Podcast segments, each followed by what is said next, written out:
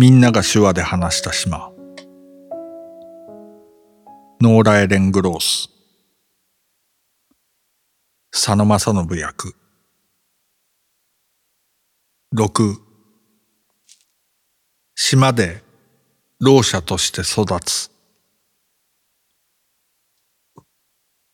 二言語併用。バイリンガルの共同体。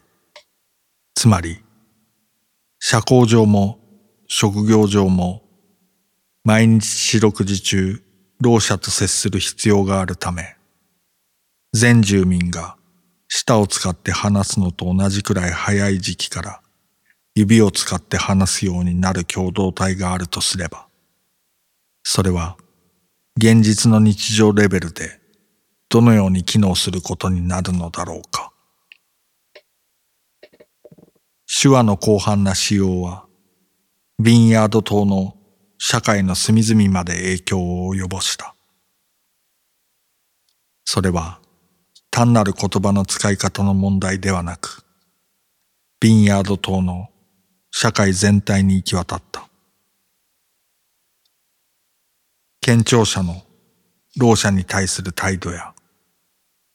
彼らの従前な意思伝達能力の問題だった。島には言葉の壁が存在しなかったのみならず、社会の壁も存在しなかったと思われる。最近の調査によると、ろう者の親を持つろうの子供は、手話を使わない県庁の親を持つろうの子供より、社会的にも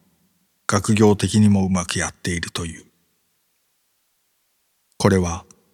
親がろう者だと、我が子がろうであることを受け入れやすい。手話で意思の疎通を図れる。親が身近な生きた手本となれる。周囲の老共同体から援助してもらえる。すでに日常問題への対処法を知っているなどの利点があるからである。特に重要なのは、生後2、3年は、こうした老の子供の方がずっと有利な境遇で育つということである。県庁の親を持つ老の子供には、この数年間は困難な時期となることが少なくない。親が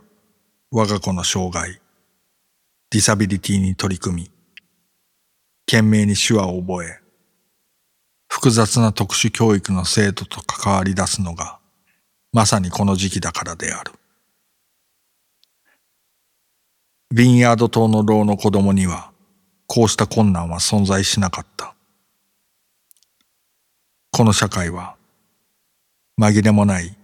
拡大老家族デフファミリーとして機能していた県庁の夫婦が老の子供を産んでも老についてすでに多くのことを知っていた大抵は謹慎に老者がいたのだろうがそうでなくてもすでに見てきた通りタウンの住民のほとんどは男性や女性や子供のろう者と定期的に接していた。このような自分が完全に社会的に重要される世界に生まれた老の子供は、老の親を持つ老の子供と同じ有利な立場で人生のスタートを切ることができた。1830年以降の州政府と連邦政府の国勢調査を別にして、老であることが常に文書に記録されているわけではないが、初期の島の文書に目を通してみると、老者の名前に出くわすことが多い。そうした出生記録、婚姻記録、死亡記録、遺言、不動産権利書、民兵、ミリシア登録名簿などの公文書、私文書と最近のオーラルヒストリーをつなぎ合わせると、ビンヤード島の老者の暮らしぶりが見えてくる。17世紀半ばから20世紀までのおよそ12世代にわたり、島の老者のステータスはずっと一定のままだったと思われる。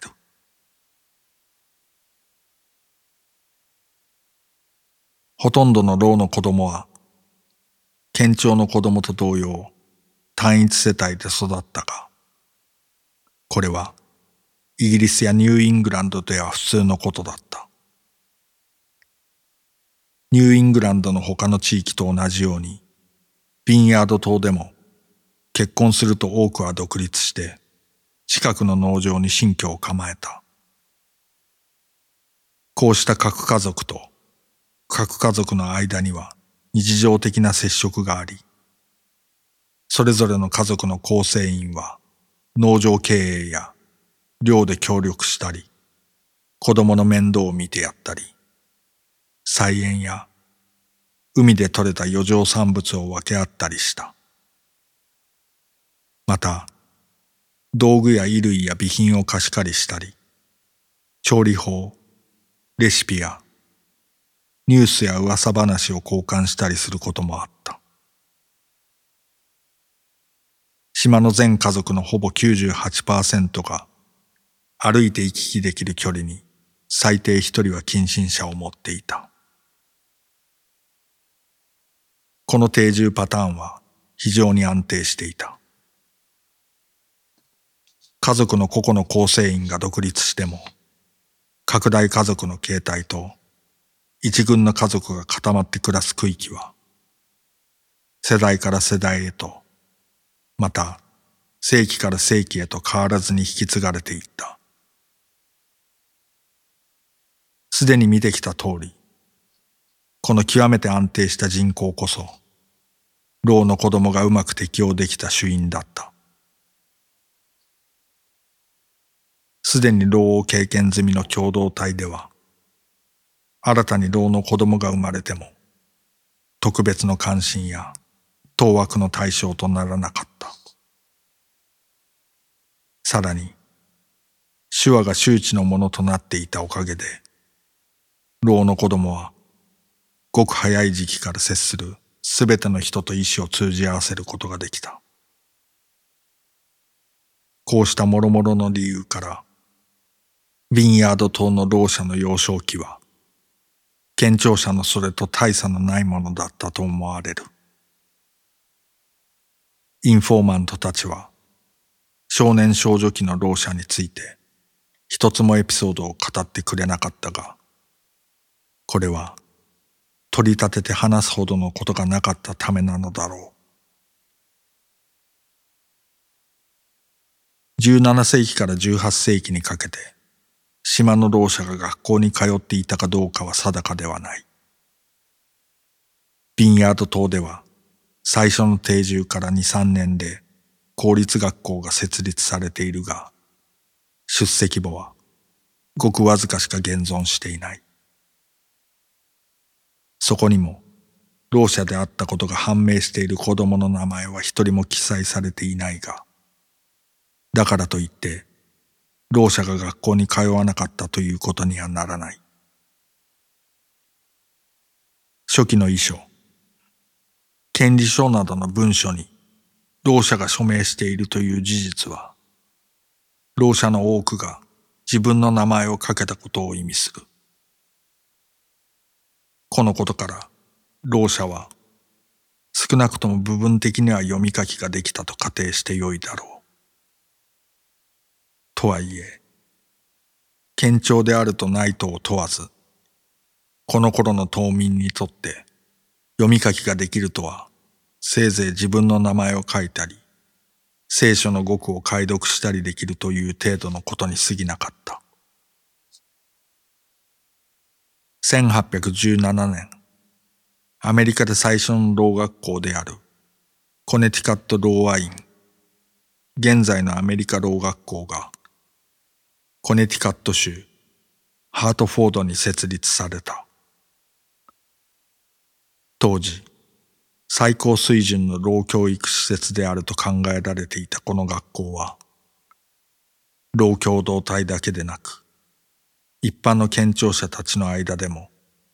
全国的に多大の関心を集めることになった。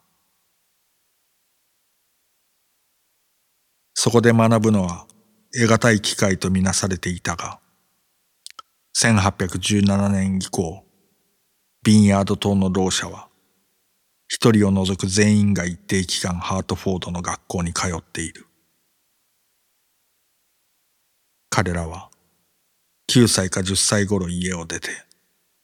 このコネティカット州の学校で何回か年を越すのが普通だった。ハートフォードでは、当初は主に手話法で教えていたが、やがて手話と講話を組み合わせて教えるようになった。1860年代に読話中心の講話法の学校が初めて導入された後も、ビンヤード島のろう者はハートフォード以外の学校に入ろうとはしなかった。ハートフォードに通わせるのが島の慣例になっていたことは、ボストンサンデーヘラルド紙の次のような指摘からも伺い知れる。これは1895年の記事。生まれつき老の子供を講和法の学校に送り出そうとする試みは、まだ一度もなされていない。喋れない人種を世に拡散しようとの思いはそれほど強く、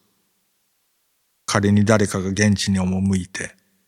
魔法使いの杖で禍根を断とうと申し出ても、その者は、恩人どころか、民衆の敵同然の扱いを受ける羽目になるのである。ハートフォードの在学期間は、5年間が望ましいとされていたが、マサチューセッツ州のローの学生は、親の経済状態に関わりなく、10年まで期間を延長することができた。ハートフォードの学校に入ったマサチューセッツ州の住民のほとんど。この中には、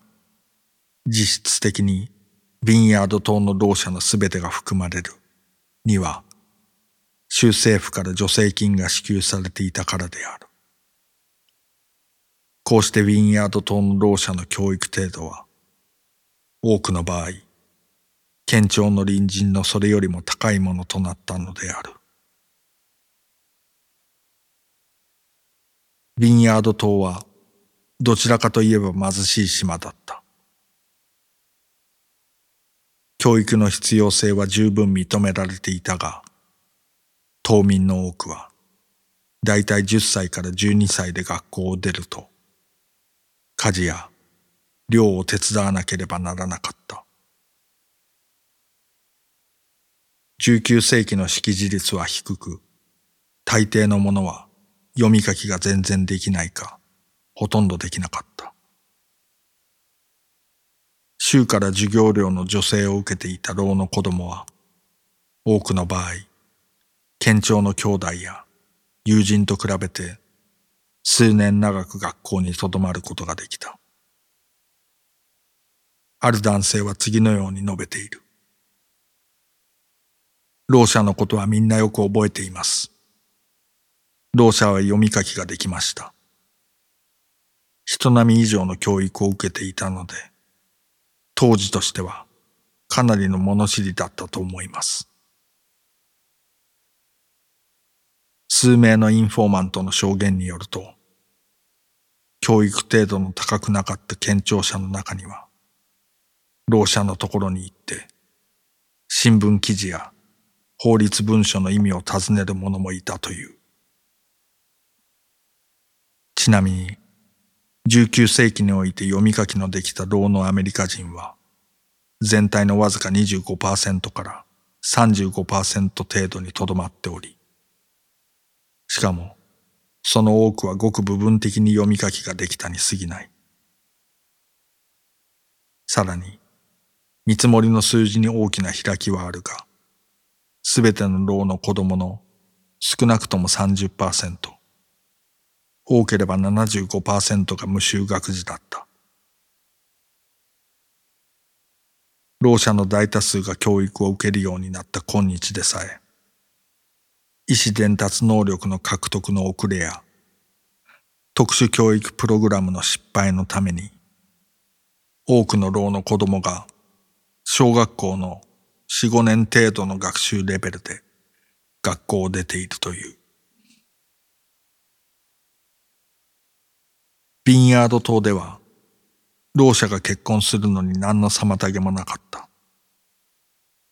適齢期に達した老者の約80%が結婚したが、これは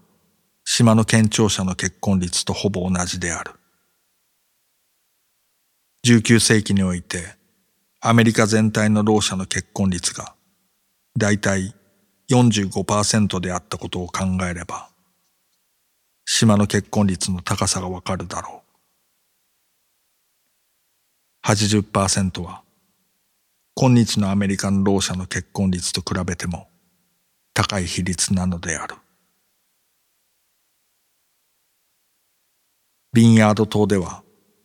1816年以前に生まれた老者の73%が結婚したが、そのうち相手が同じ老者だったのはわずか35%に過ぎなかった。これは19世紀末の全国平均が79%であったことを考えるとかなりの定率である。ジェローム社員とエム・デルクの見積もりによると、今日のアメリカでは、老者の結婚の80%は、夫婦とも老者であり、7%は、どちらか一方が難聴者、定義は曖昧だが、比較的軽度の老者のイメージであるという。おそらくこの共同体が英語と手話の二言語を併用していたため、その構成員である県庁者と老者の結婚が当該よりありふれたものになったのだろう。加えて、島の老者は、当該の同時代の老者より壮根だった。当時の当該の老者が20代後半まで結婚せず、また、現代の老者もその時期まで結婚しないのに対し、島の老者の場合、男性は平均22歳で、女性は平均20歳で結婚した。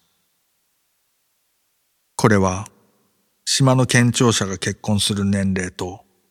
実質的に同じだった。再婚率も老者としては際立って高かった。夫婦のどちらか一方が亡くなると、大抵の老者は再婚し、老いて相手に先立たれた場合を別にして、一年も二年もやもめ暮らしを続ける者は稀だった。再婚や再再婚は言うに及ばず、再再再婚さえ行われることがあった。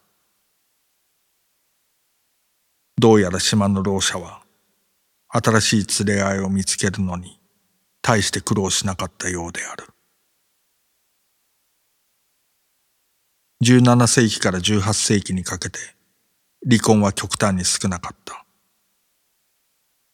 この間に離婚した島民は、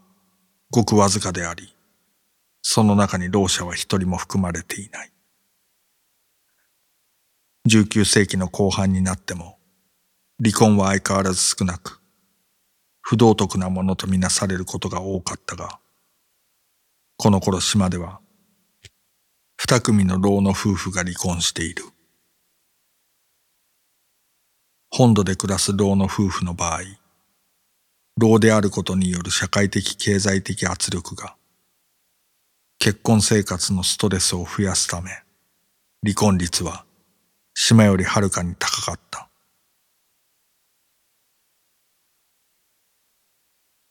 島ではどの時代も出生率が異常に高かった。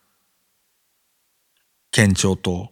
老の夫婦に生まれた子供の数を比較できる統計は、19世紀の中期から後期にかけてのものしか存在しない。この期間のマサチューセッツ州の既婚者には、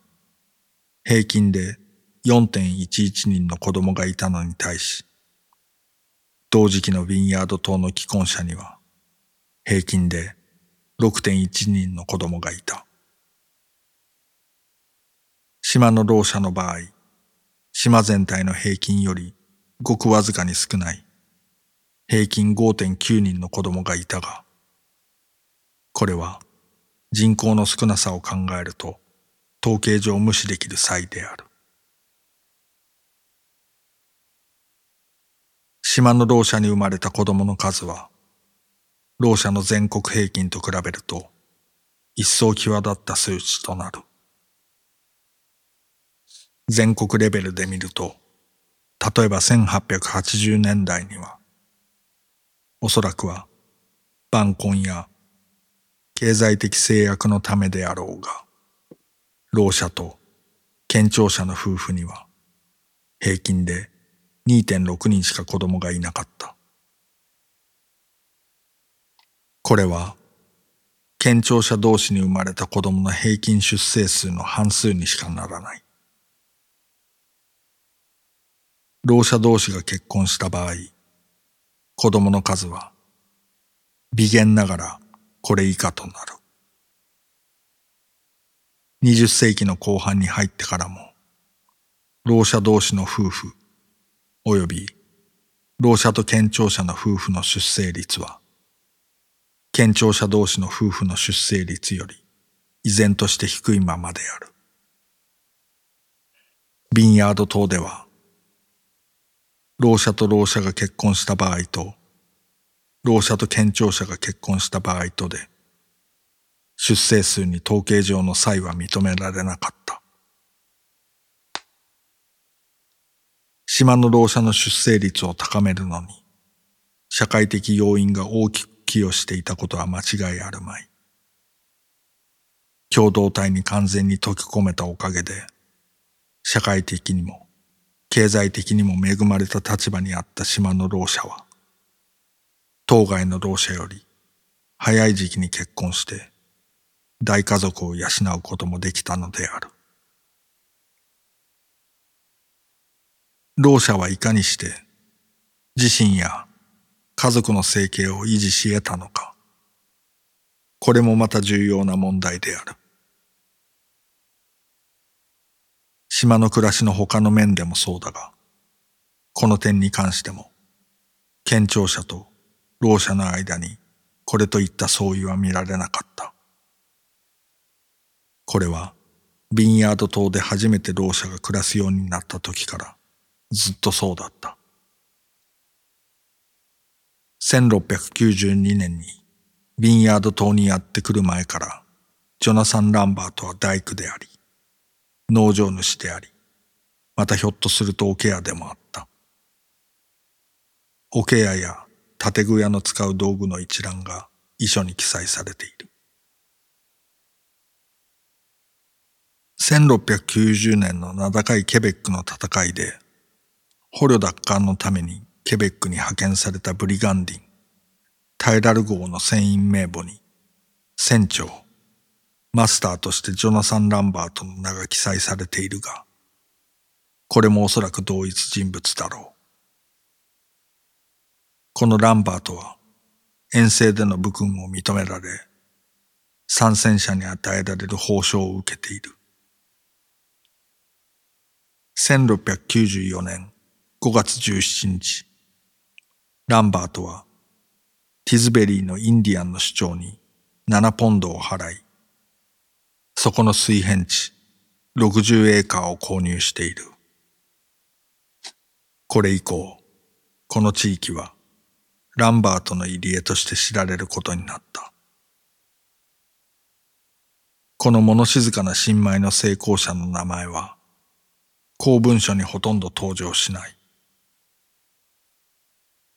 裁判沙汰としてタウンや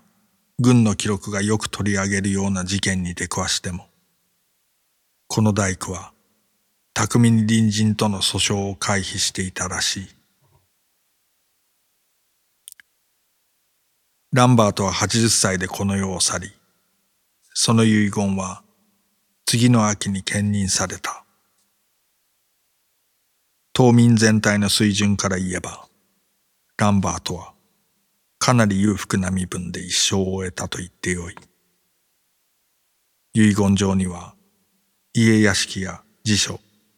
衣類、道具類の他に、上等の羽入り敷布団三枚、お牛三頭、目牛、馬、豚、羊、子羊各五頭、剣一振りと十一丁、リンネル製品、鉄や真鍮製の器具といったものも記載されている。財産目録の中には書籍類も含まれていたが、これは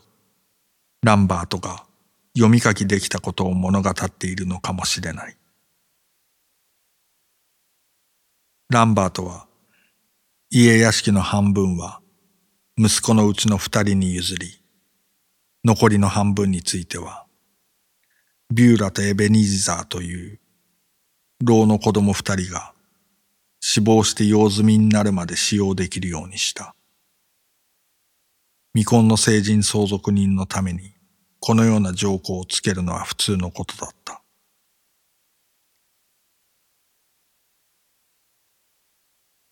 遺言状にもこの付随文書にも老であるという理由でランバートの法的権利の行使が妨げられた箇所は全くなかった。船長の任を務め、妻をめとり、大家族を扶養し、他人から尊敬される地位まで上り詰めたということは、バーンスタブルの社会でも、ビンヤード島の社会でも、ランバートがうまく適応できたことを意味する。老者であるとないとを問わず、ランバートの経歴は、他の多くの島民が以後2世紀以上にわたってたどることになる経歴と、さほど異なるものではなかった。ビンヤード島の経済、特に島西部の経済は農業と牧畜に大きく依存していた。ティズベリーやチルマークの国勢調査の記録を見ると、これらの共同体内にどのような職業があったかを大まかに知ることができる。1840年にティズベリーで実施された国勢調査によると、成人男性15歳以上の大半は、航海か農業をなりわいにしており、各種の製造業や取引に従事している者も数十名ほどいたという。このタウンで商いに携わっていた者は320名いる男性のうちわずか3名しかいなかった。3名とも雑貨店の主人である。それから10年後にチルマークで実施された連邦政府の国勢調査でもほぼ同様の結果が出ているが、農場種の方が船員よりやや多い点が多少異なっている。とはいえ、農場主が漁師を副業とすることは少なくなかったし、どの漁師も自給用の農場は所有していたので、これらの調査結果には幾分誤解を招きかねないところがある。いずれにせよ、牧畜に携わっている家では、ほとんどの食料を自分で賄っていた。結婚すると、県庁者も、老者も、自分の農場を購入または賃借するのが普通だった。老者の場合、既婚者は皆自分の農場を所有していたようである。中には特定の製品だけを扱う者もいた。例えば、ナサニエル・マンは乳牛をたくさん育てて、隣近所の住民全員に牛乳を売っていたし、サイラス・ブルーワーは野菜を育てて売っていた。大半の人は、ビンヤード・ガゼット紙の次の記事、1931年に登場するのと同種の農場を維持していた。記事中のノース氏は聾者である。ノース氏は今暮らしているのと同じ農場で生まれ、ここで懸命に牧畜と農耕について学び、来る年も来る年もひたすら畑を耕し、牛や羊の世話をしてきた。農場主としてのノース氏の苦労は報われ、毎年秋になると山梨作物がその古風な納屋を満たすようになった。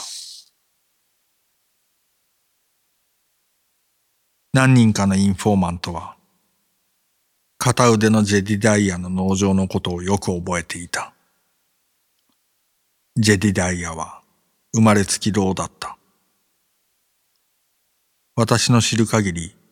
あの人たちは農業をやっていました。いろんなものを育てていました。あの頃は自分の食べ物の多くは自分で育てていたのです。大きな農場を所有していて、いろんなものを育てていました。あの男も大きな農場の所有者で、工作をしたり、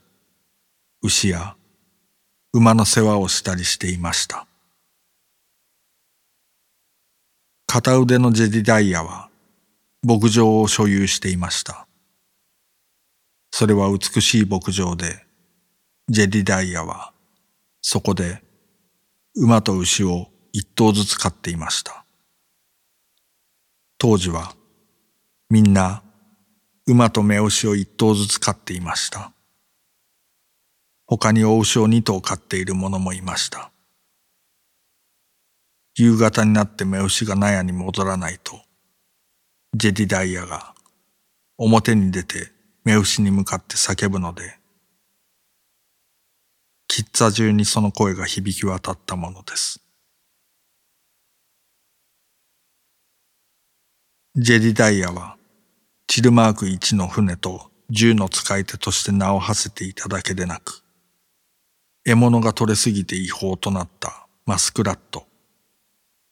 毛皮用の絹毛ネズミ、の捕獲器を発明した人物としても知られていた。島西部で漁業といえば、